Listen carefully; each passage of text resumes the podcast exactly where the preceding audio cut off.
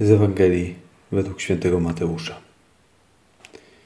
Gdy anioł przemówił do niewiast, one pospiesznie oddaliły się od grobu z bojaźnią i wielką radością i pobiegły oznajmić to jego uczniom.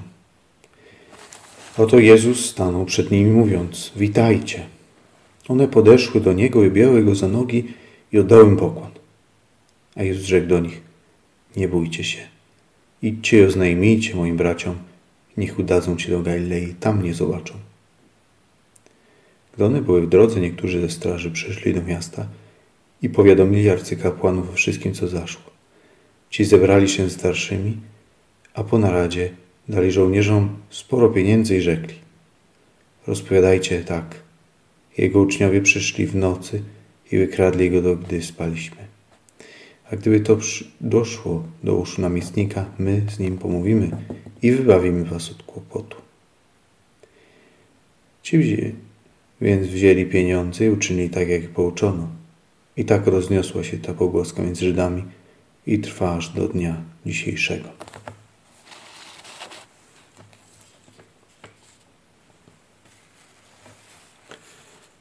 Ewangelia, którą przed chwilą słyszeliśmy,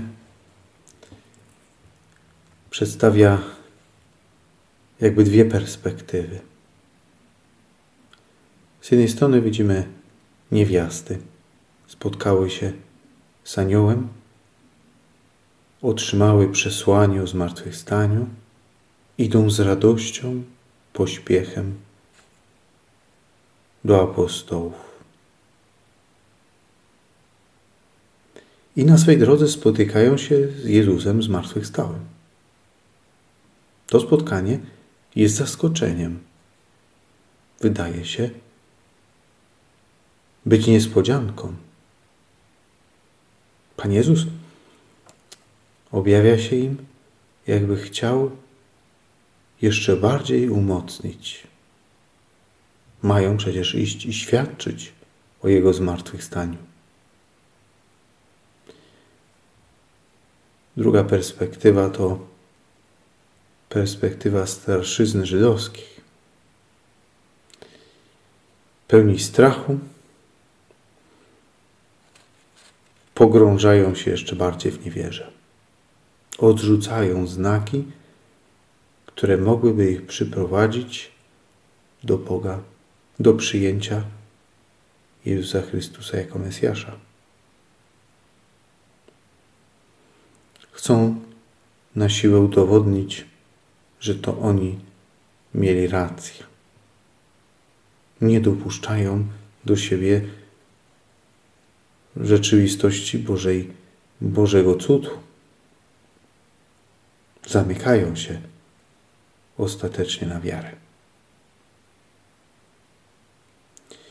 Pan Bóg działa w naszym życiu krok po kroku. Stawia przed nami różne wyzwania, czekając na te nasze małe kroczki.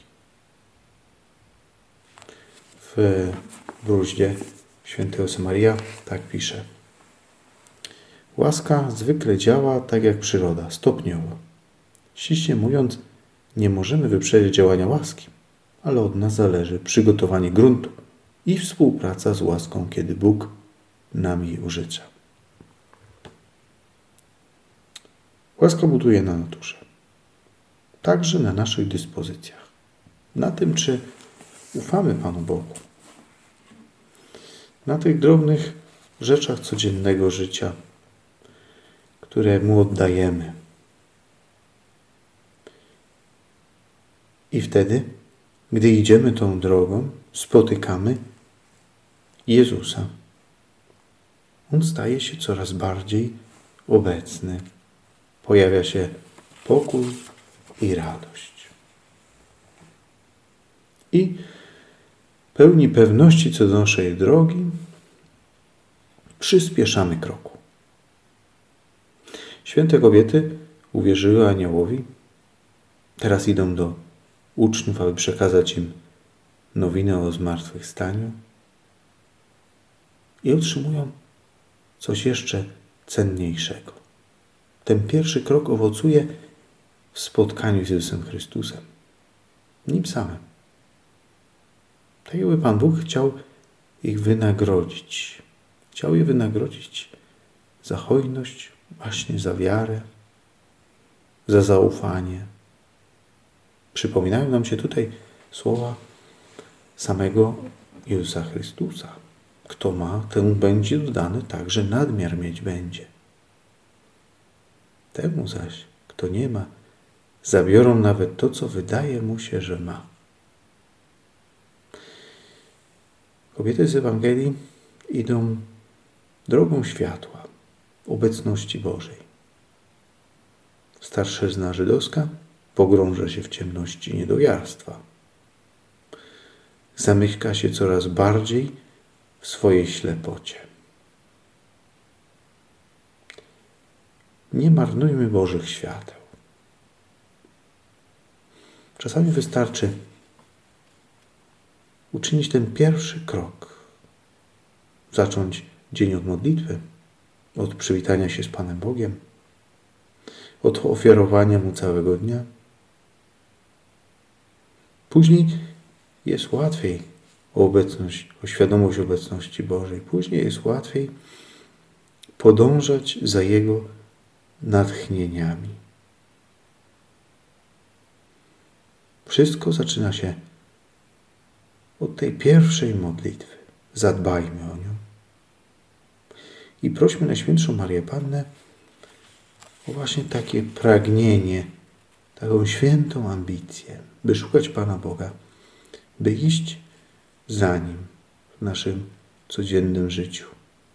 On będzie nas podtrzymywał, On będzie nas prowadził. Tego możemy być pewni. I otrzymamy wiele pociech i radości, których może nam dać tylko sam Pan Bóg.